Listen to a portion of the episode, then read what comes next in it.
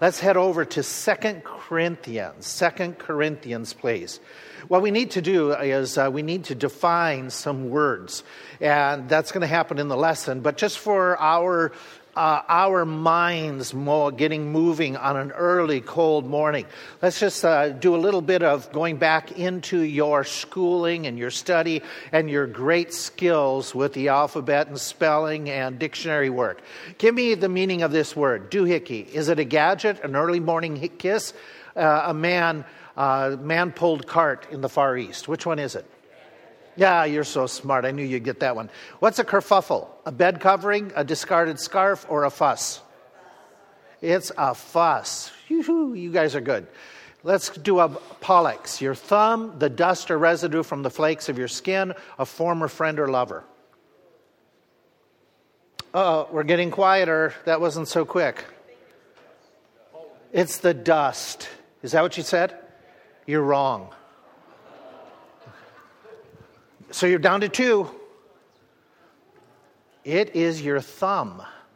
So it's your thumb. Here we go. Mnemonic keeps tempo for a piece of music. Items used to assist with memory. A man who works on electric vehicles. I, I don't remember which one it yes i do it's the memory it's the memory here what's an earth a plot of land a potion made from grass a weapon used by knights an earth you use this in your everyday language, right? Earth. Take a guess. Number two, number two, a potion made from grass. No. Three.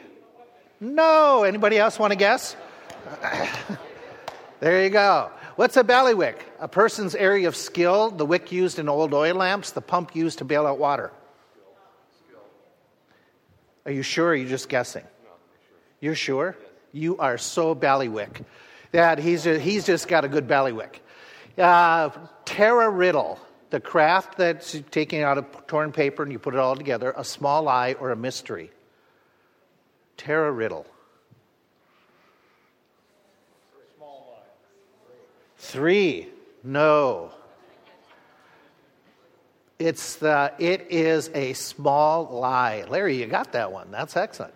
What's a noyade? An ex- execution by drowning. The lymph nodes are located in your lower abdomen. A hearing aid device. What? What? it is not, I, I do not need a noyade. Okay. Actually, that's not, that's not what it is. You're down to two. It is to execute by drowning. So we hope that when we do a baptism, we don't do a noyade at the same time. Zorro, a fictional Hispanic hero, a short eared dog, or an expanse in space. One. Is that it? Actually, it's both. It's both the top two. Uh, you guys are good. And then an obelisk. Is it a division sign, an editorial mark in an ancient manuscript about a questionable text, or a symbol for death? Obelisk. Two. Yes? Anybody else? Symbol for death. Yes. Anybody else? Three sounds Let's do all three. There you go. That's what it is. You are so smart. What's a stylite? The treated glass used for skyscrapers, a style of writing, or a monastic person who sat on a pole. Number two, no. Number three is right. They called these the there was a group, there was an era of time that saints quote unquote, to be saintly, I should put it, is you would do monastic type of things. You would go and sit, if you were really spiritual, sit on a pole for a, a hundred days. Or sit on a, you know, a high tree or do something, and people would get your food and stuff through buckets. And the longer you'd stay up there, the more spiritual you would become. So there was that whole thought of just torturing your flesh. Well, we know that's not true. We want to help you to become spiritual, but it's not going to be by sitting on a pole. Okay, we instead we have you suffering by sitting on a pew and listening for a long time and answering a whole bunch of questions. And so, what we're doing is a variety of questions. The questions we want to get to today is following up the last one we were last week. The idea of evil, why does God allow it to exist? we gave answers and discussion to that. What I want to do is this one that you should be, if I were you, I would write some of these answers in the flyleaf of the Bible. I have used that that tool multiple times when talking with people, doing Bible studies, having conversations, and having those verses right there on one of those blank pages in the back of my Bible has proved invaluable to be able to point to multiple passages that would answer the question why do bad things happen to good people? Now, I started off with the silliness of talking about definitions. And the reason I did that is the question, why do bad things happen to good people? We need to define a couple of those terms that we're using. We need to define what we mean by bad. Why do bad things happen? We're not talking about immoral. We're not talking about evil as far as in the sense of, of uh, people doing evil. We're, at, we're talking about experiences that people may have, events, occasions uh, that are trials in their life, uh, difficulties in their life. It could be loss of job. It could be a loss of hearing. It could be a loss of finances. It could be a loss of a house. It could be a whole variety of things. And so we're talking, when we say bad, we're talking from a human point of view. These are bad things that happen to us, things that, that we would just as soon not happen. They're not immoral, but there are things we don't desire and look forward to and plan for, but they do happen. And so they're, they're um, things we wouldn't typically choose, but they're not morally bad for us, as we're going to see in a few moments. When we talk about good people, we have to define that term. because when we talk about good people, we're talking about everybody. Yes, is everybody good? No. Yes, no? no? In fact, what does the Bible teach? There is none good but God. Remember, they, they say, Jesus, yeah, or Jesus made the comment when they said, uh, Good master, and he says, There's none good but God. We're talking about that idea that good people, in this context of this question, we're talking basically about believers, people who are born again. Though we know that by nature we're not all good, but by the work and the grace of God, He's helping us to become like Christ. So, in the question, why do bad things happen to good people? We're talking about why do trials and troubles come to believers in Jesus Christ? Who are trying to do what's right. So, how do you answer that question? How do you answer that? Why do bad things happen to believers? Why do we have loved ones that suddenly they get sick and they die? Why do we have loss of children? Why do we have real challenges happen to good people? So when we're talking about this, you know, we have to go back and say, is it true or is it just that we're a bad society? Did bad things happen to good people in the Bible? Who? When? Okay, Job. Job was a righteous man, and yet a lot of what we would call bad things happened to him. Who else? Joseph. Joseph, okay. Um, and his, he didn't have any choice in it, did he? No. Okay, so a lot of bad things happened to Joseph. partly because of his brother's decisions, partly because he was forgotten, partly because people lied about him. Who else in the Bible had bad things happen to him? Who we say? Somebody. Daniel in the lion's den, and he deserved it because. Okay, and actually, he didn't deserve it because he did what was right. Somebody over here, you said. Abel, okay, when he offered sacrifice, his brother took his life. Can you think of anybody else? Yes, sir. Jeremiah, when he's preaching the word of God, and the response to the people for his preaching is they throw him in a pit because they don't want to hear his preaching. Hmm, that's a scary thought that you could be in a pit. Okay, David had some bad things happen when he did right. We're going to be talking about some of that. Okay, the Apostle Paul, 2 Corinthians chapter 12. 2 Corinthians 12. Do you remember this setting? In 2 Corinthians 12, Paul is writing in this passage, and he says in chapter 12 of 2 Corinthians, verse 8, For this thing I besought the Lord three times that it might what? Depart from me. He called it the thorn in the flesh. Okay? And then he says, and, and God said unto me, My grace is sufficient for thee, for my, for my strength is made perfect in weakness. Now, in this text, in 2 Corinthians 12, Paul tells us why it happened to him. But what he's relayed to us is he says, I have something in my flesh, and we don't know what it is, but he calls it a thorn in the flesh. But it so disturbed him, distracted him. He prayed multiple times, God, take it away. And God says, No, I am not taking it away. And he gives them reasons why he's not taking it away. And so we have lots of situations where bad things happen to really good people. So we know this. We know bad things happen to good people when they are doing bad. What is that? What are we referring to here? What bad might happen to you because you're doing bad? The chastisement of the Lord. Okay, Hebrews chapter 12. Hebrews 12 was one reason why difficult things might come into our life, hardships might come, is because the Lord loves whom he uh, whom the Lord loves, he chastens and scourges. We know that it says that be not deceived, God is not mocked. Whatsoever a man sows, that shall he reap. He that sows to his flesh shall of the flesh reap corruption. The positive you sow to the Spirit, you reap from the Spirit. And so we know that that may happen.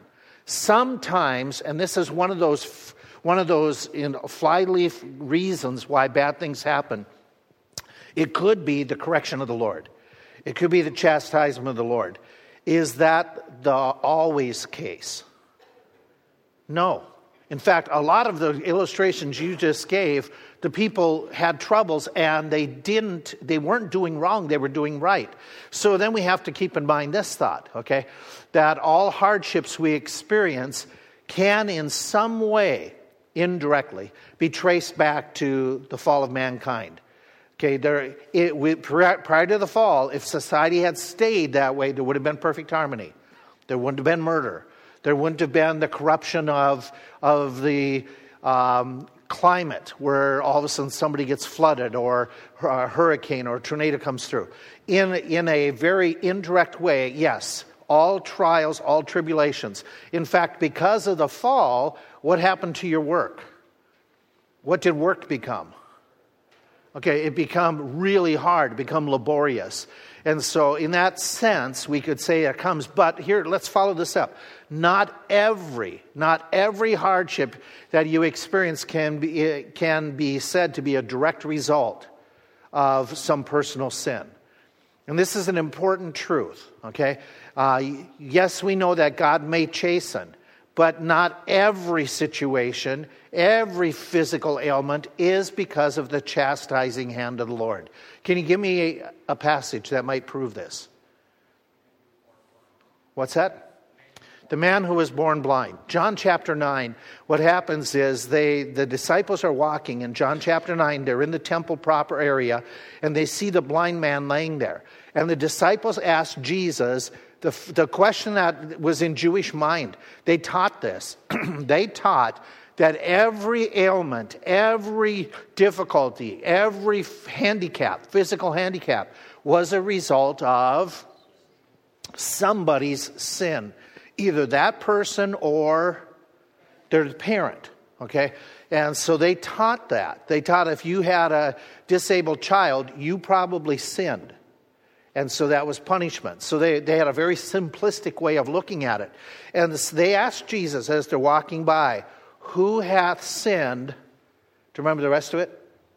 This man or his parents. And so their thought was, they, that this, this man born blind had to be a result of somebody's direct sin. Jesus' response is this happened for the glory of God. And he says that, he makes clear it's neither this man nor his parents, but this is happening for the glory of God. So we have these very important basic thoughts. And I am amazed by as much as we have repeated this over the years I am still amazed how many folk at times, when they're facing trouble, their mind immediately goes to and says that this is punishment of God. That whatever the difficulty is, immediately it's punishment of God. Now, I don't know, maybe it is. Maybe, maybe they know of some secret sin. But, but it, it just seems human nature, we all of a sudden just go, God must be bad at me. And that's not true. That's not true, that every trial is because God is upset with us. But we have to add this in not every hardship comes from God. Okay, you have that a satanic attack. In fact, 2 Corinthians 12. Look at verse 7. He says, Lest I should be exalted above measure, which is a whole other discussion we'll come to in a few moments, lest I should be exalted above measure through the abundance of the revelations, there was given to me a thorn in the flesh. Who's it, who's it come by? The messenger of who? Of Satan. Can Satan bring into our lives physical problems? Yes, and we know the illustration, Job. Again, he is limited by God, but he can do this. Now, our question has to be is why would Satan attack us physically? Why did he attack Job? Why did he attack the Apostle Paul? Why would Satan attack you with trials? Okay, okay. Basically, it's, it's, he wants to do both or two things. He wants you to turn against God and or get God to turn against you. Okay? So he can make accusation if you turn against God. And so Satan is trying to use trials as a form of temptation against you. Okay? So we know that that happens. And so sometimes Satan will, the trial is the source of Satan. My question that follows how do you know if the trial in your life is from Satan? How do you know? Ken? I would think, and maybe I'm stepping out here, but to, going to the previous point, I think Satan sometimes distracts us from seeing the situation. Okay. Where they're distracting from the glory of God. Okay. Situations. So he's got your mind off the glory of God. He's got you focused on you, and you are not seeing the glory of God in that little picture. Okay. And, I, and that's all true. That's all true. But how do you know the trial is from Satan? Because even if you get a, even if God is putting, like in Job's case, okay, there was there was that Job was struggling at times. Marcia, you're going to add.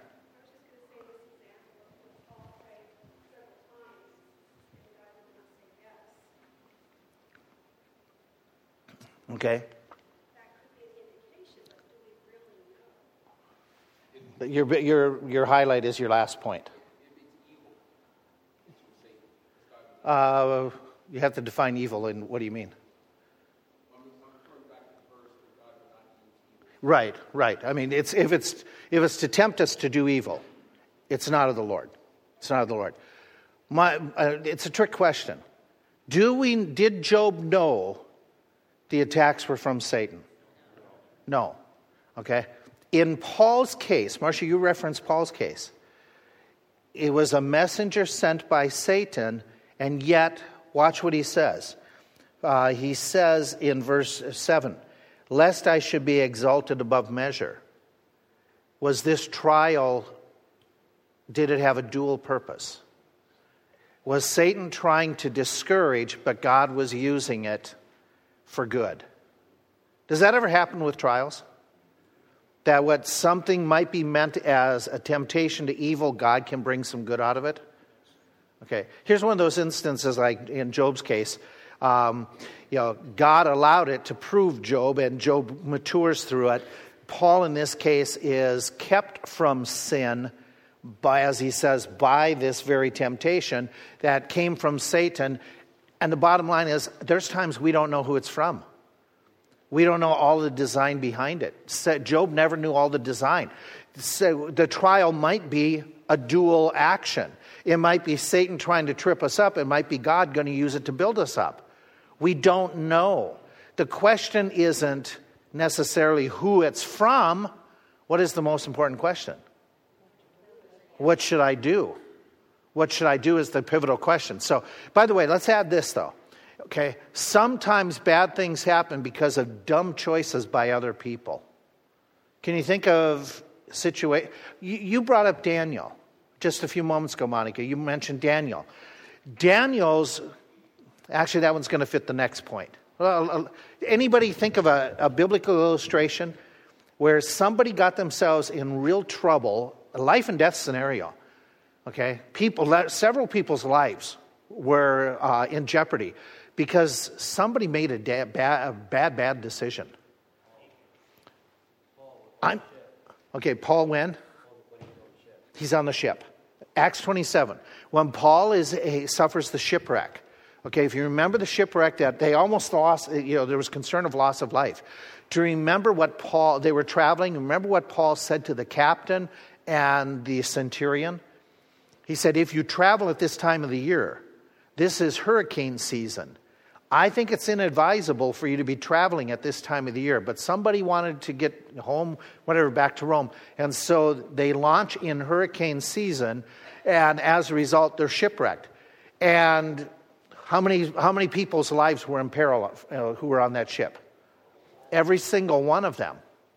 And so Paul ends up in the ocean, and it's a trial, and we know it turns out good because we have the end of the story. But it happened not because of anybody's evil, just because of some bad decisions. Does that ever happen in business that people might lose their job because the boss made a bad decision and it affects the entire company? Yes. Is it evil that the boss made the decision? Not necessarily evil, but it can happen. Can, it, can, a, can uh, a car accident happen because of a bad decision? Okay, okay. D- that person didn't say, I'm going to harm somebody, but they just made, made a poor decision driving. And so those trials can happen that way. Uh, and so sometimes they happen because of dumb choices. I'm going to go a little bit further and add this, and this fits more of what you said. Sometimes bad things happen because of opposition from evil people. We call this today, what's happening in some parts of the world today. Christians are having bad, bad experiences. It's persecution. Now, uh, Monica brought up Daniel's case, which is an excellent illustration. Daniel ends up in the lion's den because he prayed. And the people were envious of him, jealous of him, and so they created this law that was a form of persecution against his faith. And so those are some reasons why bad things happen. Number six, we add this, though not all bad things are bad for us. Can you think of a Bible verse that would support that thought? Comes from the book of Romans, chapter 8. Okay? But all things is the beginning. All things work together for good, okay, to them who are called according to the Lord, uh, to the Lord, um, called be conformed to Him. And so this is where we need to explore a little bit more. So you're, you're going to tell somebody, you're going to help them to understand wait a minute, sometime, the bad thing happened. Okay? It wasn't your decision. It could be somebody's against you. It could be, you know, uh, whatever these reasons. And this brings us back to why we need to respond right. Okay? Because God may, even like in, in Paul's case, Satan's was the, the messenger from Satan, but God was going to bring some good out of it what are some of the good that God uses bad situations to do? Let's run through some of these. And again, I, this is flyleaf Bible stuff. Okay, this is really important for when you're dealing with people. God might allow bad things to somehow bring glory to himself. Okay, we've already talked about the man who was born at the gate. We were, they asked that question. When Jesus hears of the news, that Lazarus is sick. They have sent the text to him and they say, Lazarus is sick. You need to come. Please come quickly. And, and Jesus makes the response. He says, This sickness is not unto death, but to the glory of God. And he makes it very clear to his disciples that this is a, going to be a glory of God. They didn't understand. And in fact, you and I don't understand. How can God be glorified out of and, lay, and name your trial when you're going through it. How is this going to bring glory to God? And so God might be glorified, and he makes that comment there. Let's do a second thought. God allows trials to bring good. The good might be our further growth, our growth as a Christian. He says, knowing this, that the trying of your faith works patience, let patience have a perfect work that you may become mature you may grow to the fullest, okay, wanting nothing. And then he adds, if any man lack wisdom in this regard, do what? Let him ask of God. So we have James 1. You have Romans 5. We glory in tribulations, knowing that the tribulations works patience, patience works experience, experience works hope. Hope makes us not ashamed because the love of God is shed abroad in our hearts. So one of the, one of the things God will get, get glory out of this, one of the, uh, the reasons that trials may come is so we can grow in our faith. And we add another passage where Jesus, and this is one of those weird, uh, weird verses to me uh, strange comments, and yet I fully understand because I know the end of the story. Where Jesus says to the disciples, You know, Lazarus is dead. They, they said, If he's sleeping, it's okay. And Jesus He's dead. He has already said this isn't unto death, it's for the glory of God. But then he says, He's dead. And I'm glad for your sakes that I wasn't there. And it's like, Really? And then he adds this along, that you may believe. Is he talking about you may get saved? No, because he's talking to who? He's talking to the 12. He's talking to the, his closest disciples. They're already born again, except for Judas. And so he says, I want you to believe to grow in your faith. And so he makes it clear that the idea he wants to bring more fruit into our lives. And that pruning, which is not fun, may be for the benefit that you bear fruit, more fruit, much fruit. So, God may have trials in your life, troubles in your life, difficulties, bad things, as you and I would call them, so that we grow in our faith. Let's do another thought here. There might be an opportunity to reach people the, with the gospel of Jesus Christ. He says while he's in jail, he says, I would have you to understand that these things have happened unto me, that I'm in prison, that I am unable to do ministry. But this has happened for the furtherance of the gospel. That sounds so odd. You would think that he's sitting in jail, therefore he can't go out and preach. But who is he reaching? The next verse talks about it, and I don't have it up here. Do you remember who he's reaching that he never would have reached if he was out on the street preaching? The prison guards. the prison guards. The prison guards and the household of the palace. So now he's getting to reach the people's inside. There's another text that shows up. When Lazarus is dead, and Jesus is standing at the graveside. He makes this prayer to the Father. He says, But because of the people which stand by, I said that they may believe that you have sent me. And so he's praying that. Okay? Father, hear me, answer this, that they may believe. And then after Lazarus comes forth, it says, Many of the Jews which had seen the things which Jesus did, they believed on him. So you have that situation where God used God used the death of Lazarus and then the, resur- the not resurrection, resuscitation of him to, which was bad. The family suffered. They cried, they wept, they went through it. It was a difficult moment. Jesus wept. And yet, the good that's coming out of it is people getting saved. Uh, I think this is the reference to this verse that sometimes you are challenged. The Mormons run rampant with this verse. They run rampant with 1 Corinthians, else what shall they do which are baptized for the dead, if the dead rise not? From the Mormon point of view, that what you want to do is to get in, to get, to get a form or a part of salvation, is baptism is critical. It's one of the works that is involved. And so, what I can do, according to this verse, is I can get baptized for my previous generations. And so I'm getting baptized for the dead to help them to get a form of salvation. And so they take that in a very literal sense and they use this concept. And by the way, who has one of the best genealogical records in the entire United States? The Mormon Church, based on this. This is why.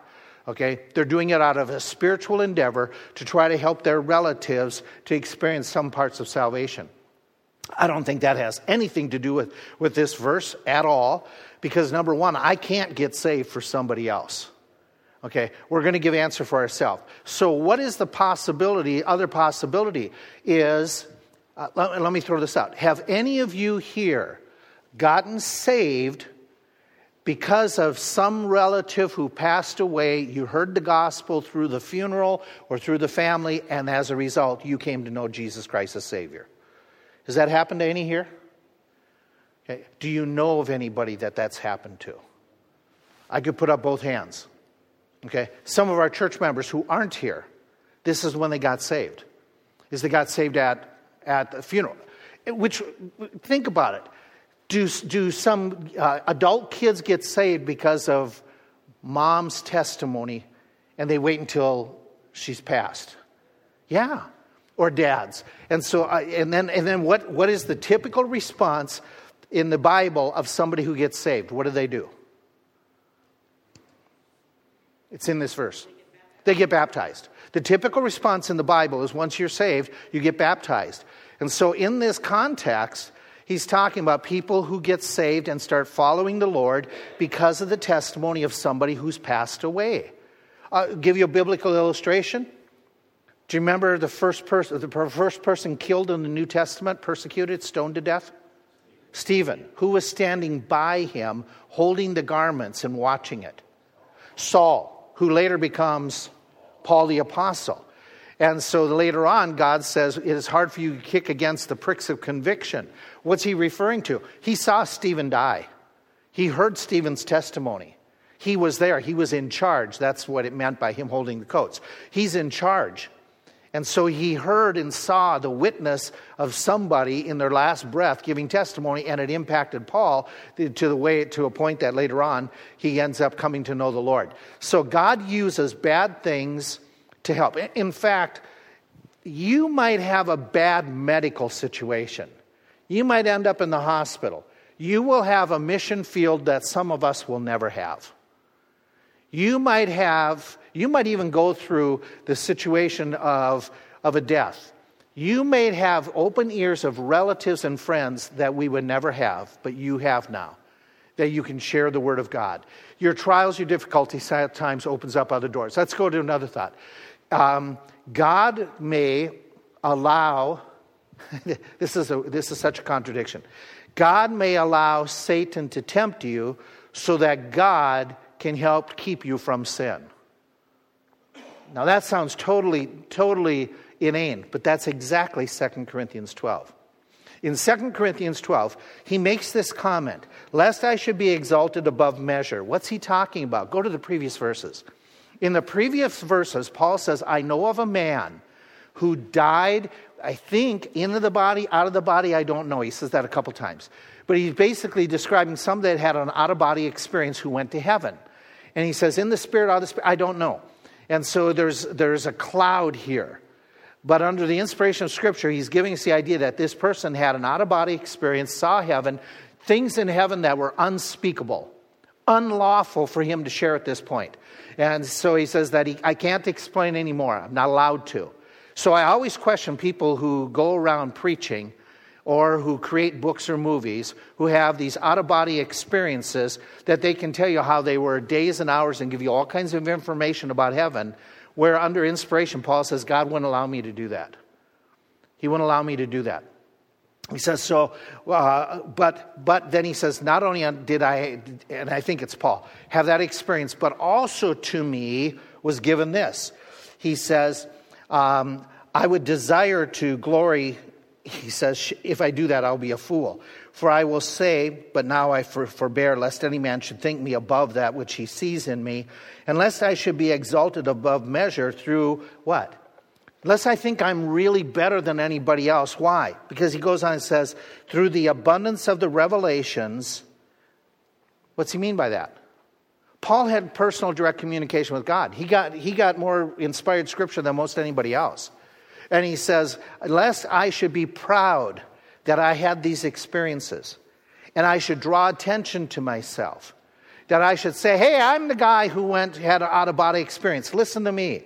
If I be the guy that say, Hey, I wrote the book of Romans, I wrote Corinthians, I wrote Thessalonians, I wrote that, you, you got to listen to me. I've had tongues and I've spoken in them. You should be listening to me. He says, Lest I should become proud of that. There was given unto me a mess, a thorn in the flesh. Given to me a thorn in the flesh, the messenger of Satan that kept on after me physically. It kept on beating me down, lest I should be exalted above measure. So Satan is trying to destroy him or beat him up or tempt him to do, give up on God. God is using it as a means of keeping him humble. And that's why that phrase goes on. For this thing I besought the Lord three times that it might depart. But God said, My grace is sufficient for thee. My strength is made perfect in your weakness. Therefore, he says, I will gra- rather glory in the infirmities that the power of Christ may rest upon me. So, Paul's giving us the experience that this, this thorn in the flesh kept him relying upon the Lord, kept him humble. And so, it was a benefit to him to keep him from sin. Let's do another thought here okay that we might be able to minister to other people better we have 2 corinthians chapter 1 where he says, Blessed be God, the God of all of our comfort, who comforts us in all of our tribulation, so that we may be able to comfort them which are in trouble. We know this. You know this is a fact that those who have experienced the loss of a spouse, they often have a better opportunity to, to comfort those who are going through it. Those who have experienced the loss of a child, they understand they usually have a better avenue of ministering to those who are going through that at the moment. Those who are dealing with cancer, all of a sudden, those of you who have gone through it, you have a better voice to, and understanding to minister to them. Those of you who have gone through a difficulty of a rebellious child, you have an avenue and an opportunity to help others who are going through that. That's his point. Those of you who have lost a job, those of you who have lost a house, those of you who have experienced some of those real ups and downs financially, you are comforted so that you can comfort others. And so you understanding, be able to minister better. Let's do another thought. It helps us to rely more and more upon the Lord. We read, My grace is sufficient for you, my strength is made perfect. He says, Most gladly I will glory that the power of Christ may rest upon me. Trials are to keep us reliant upon the Lord. He writes and he says, When I'm weak, then am I strong. Paul, the psalmist wrote, Before I was afflicted, I went astray, but now have I kept your word. It is good for me that I've been afflicted, that I might learn your statutes. And so the point is, God may allow difficulties into our lives so that we are keeping relying upon the Lord. Let's do another thought. To correct us is so as to bring about growth in our life. We talked about the correction, but there's another aspect of this that we have to add. Now, no chastening for the present seems to be joyous, but grievous. Nevertheless, afterwards, it yields the peaceable fruit of righteousness. So, when God is spanking us through conviction, through uh, a trial or a correction, it isn't because he's mad at us and he's against us, it's to help us at the other end to bring about more fruit, to grow in grace, so that we have more righteousness in our lives. Let's do uh, another thought. No matter why or where the trial comes from, the key to all of this is this next thought. Okay? The key is we respond the same, the right way. Whether the trial is from Satan to tempt me, whether the trial is from God to build me, I have to respond the right way, the same way, either way. How do we is that? How do we respond to those trials? Okay, believers have them. Believers have whatever you want to list here. We're not immune from the trials. We're not immune from, from family members leaving, having nothing to do with you. You're not immune from the idea of having health challenges. Friends of ours, when we were in college and just getting in, starting ministry, there was a fellow who came to the church where we were at in the upper part of Minneapolis, Berean Baptist in Brooklyn Park, Minnesota. And we got to know he and his wife, Dave and Suzanne Rogers. Sweet couple. They were just finishing up their college, their seminary training, and uh, they became friends. And then, uh, right after he ended up uh, graduating from seminary, he went to our home church or within that time period of a year or two. He went to our home church and he worked there on staff. And so our family got to know them even better. Dave and Suzanne had, their oldest daughter was Colleen. Some of you know Colleen Weberg. Do you remember from years ago, Ryan and Colleen were on our staff? Well, we knew her when she was just the firstborn in their family, uh, when we were in college and they were in seminary. Uh, Colleen had a number of siblings, eight or nine of them. Dave and Suzanne had a large family.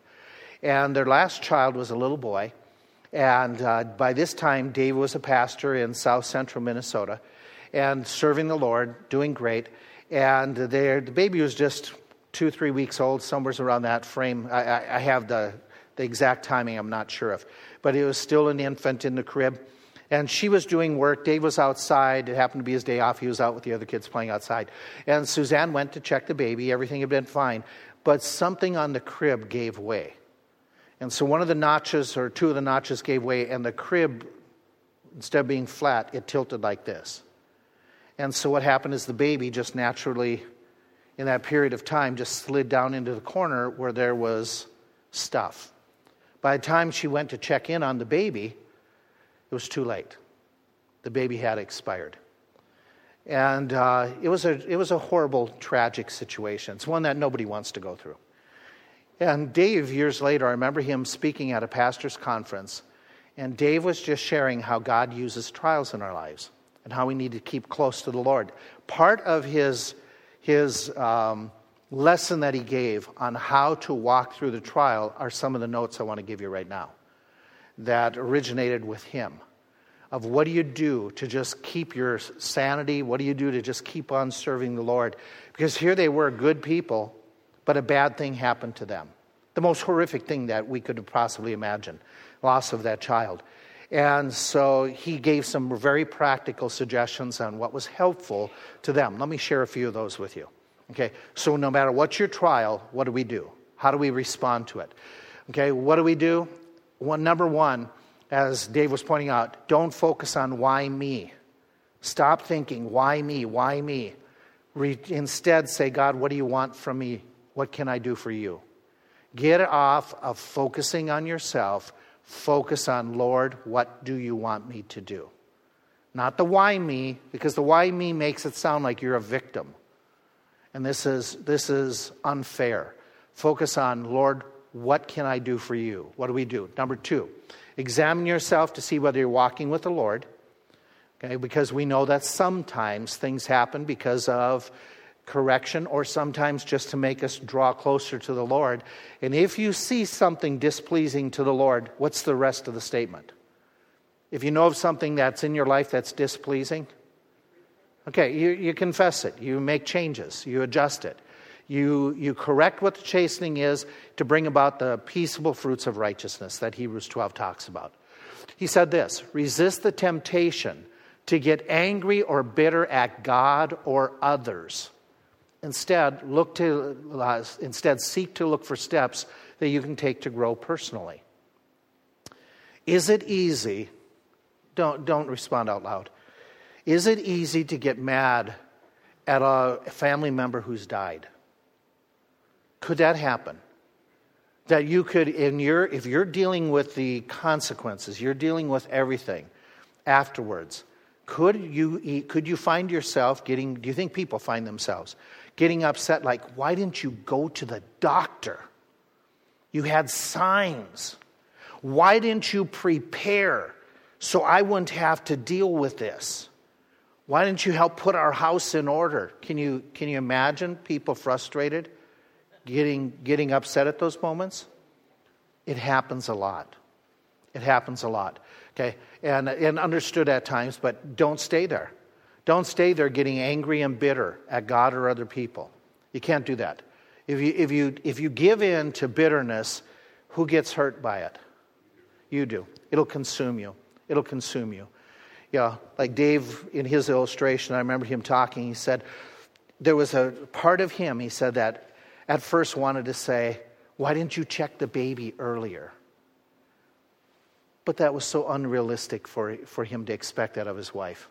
There was no reason. They were just doing everyday normal things. Yeah, it, it, wasn't her fault.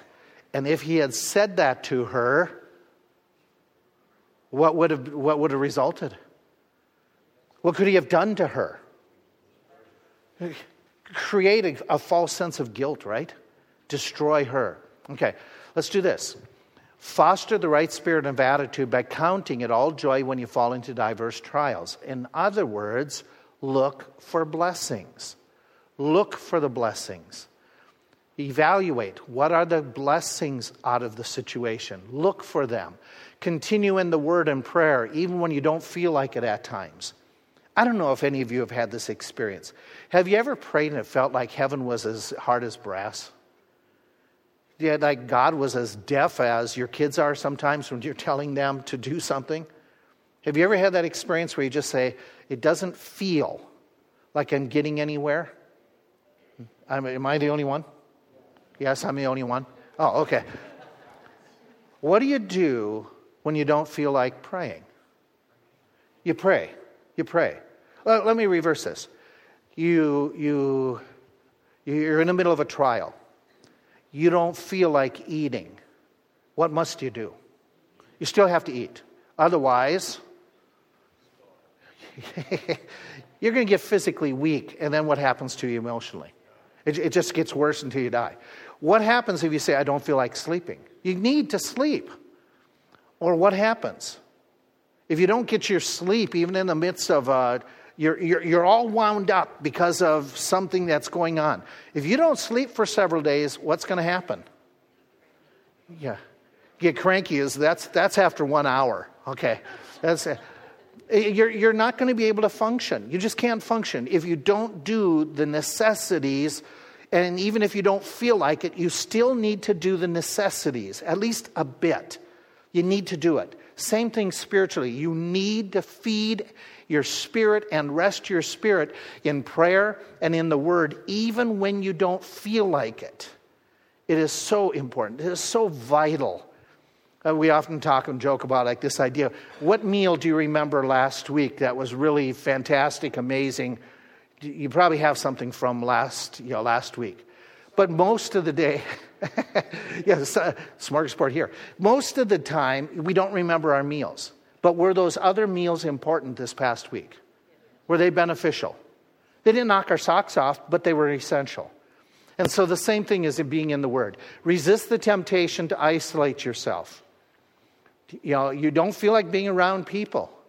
Okay? Instead, what you need to do is look for people to minister to.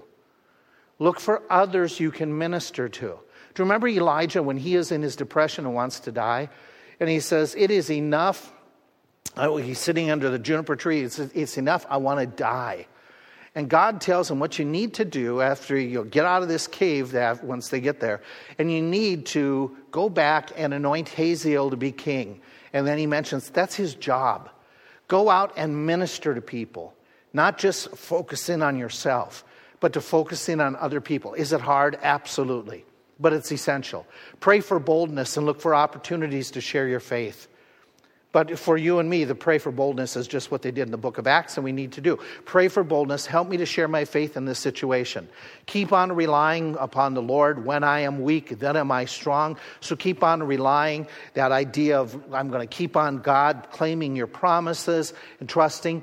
Memorize scripture verses that give promises and comfort. We underestimate the value of scripture memory. We absolutely underestimate it. But the Word of God says, Thy word have I hid in my heart that I might not sin against thee. Okay, wherewithal shall a young man cleanse his way by taking heed thereto according to thy word. We know that Scripture is essential and that having it in our mind is so important, and yet how often do we memorize? How many verses do we memorize? When you're in the middle of a trial, grab verses, post them, you know, above your visor, put them on your phone, put them on the fridge, you know, places that you visit frequent. So the fridge is always good. Put them somewhere so that you keep them rehearsing in your mind. How did Jesus resist in the middle of his temptation? He quoted scripture with the word, he used the word of God. So don't ever underestimate the value of scripture memory. Use Christian music to minister to your heart and to focus. Christian music is an important tool. It helps to focus our minds. Use the music that helps you to focus on, your, on God and His faithfulness. Remind yourself who you are and what you deserve. Okay, now I'm taking this from Job. Uh, let's, let's do the latter part first. What do we deserve? Biblically, what do we deserve from God? Nothing. Nothing. If God gave us exactly what we deserved, what trial would we have for all eternity? We'd be in hell. Okay, so number one, God doesn't owe me only good stuff. That, that's one thought to keep in mind. But beyond that, I need to remember who I am. Do you remember when Job is saying, Lord, Lord, Lord, Lord, wh- why is this happening? I've been faithful to you, and why is it happening? I've done this, why is it happening? You made my breath to be abhorrent even to my wife. And he's talking about his struggles, and the only friends I have hanging around me are these three guys, and they are not much help. They're beating me up. Lord, why? And at the end of the entire book, what does God say to him? Where, where were you when I created the world? What have you done to keep everything in place?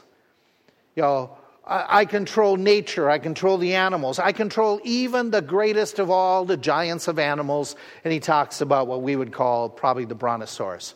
He talks about them and how he is so. And the point is, God is above us. God knows what's best, and God always does good. God always does good. He is a righteous, holy God. He never does us evil to our harm. He does what is needed for our good. So we need to remember that who we are and what we deserve. Look to the future. When Jesus is with the disciples and he is saying, I am leaving, twice in the chapter he says, Let not your heart be troubled, torn apart. He says that. And look at the look at the bookends of it, and then look at everything in between in chapter 14 through 16. But he says, Let not your heart be troubled. And in, in, then he, the first thing that he mentions, let not your heart be troubled. Believe in God, believe also in me. What's the first thing he tells them to look for? In my Father's house are many mansions.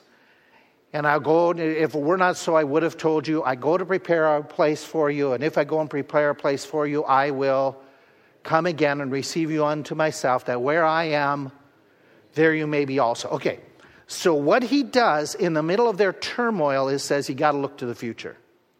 You got to look to the future, which says to you and me, these trials are only, yeah, they're, they're, trial, they're going to pass. They're going to pass. They feel like a lifetime right now. They feel like the toothache in the middle of the night. In the middle of the night, when you have a toothache, how long does the night go? Forever. Okay. And so that's the way the trial is. And yet he's saying, wait a minute, you have to look to what's ahead. You look to the promises ahead. Look to how it's going to be, it's going to be good, it's going to be better. In fact, there's going to be commendation, rewards, there's going to be reunion, especially when we talk about loss of loved ones. What greater hope does it give you than that loved one is with the Lord and eventually you're going to be there with them? The hope that is within us. Wow. It's an amazing thought. So he gives us all these practical areas to help in the middle of trials. And so we look at it and say, okay, I don't know why the trial is happening, but I need to respond right so that whatever God is doing, God can improve and work in my life. We're not going to start this one. Oh, that's a tough one. Okay. Especially in modern society, is there a lot of challenges to the normal one on one marriage? Yes, and it's growing. We'll talk about it next week, okay? Thanks for listening.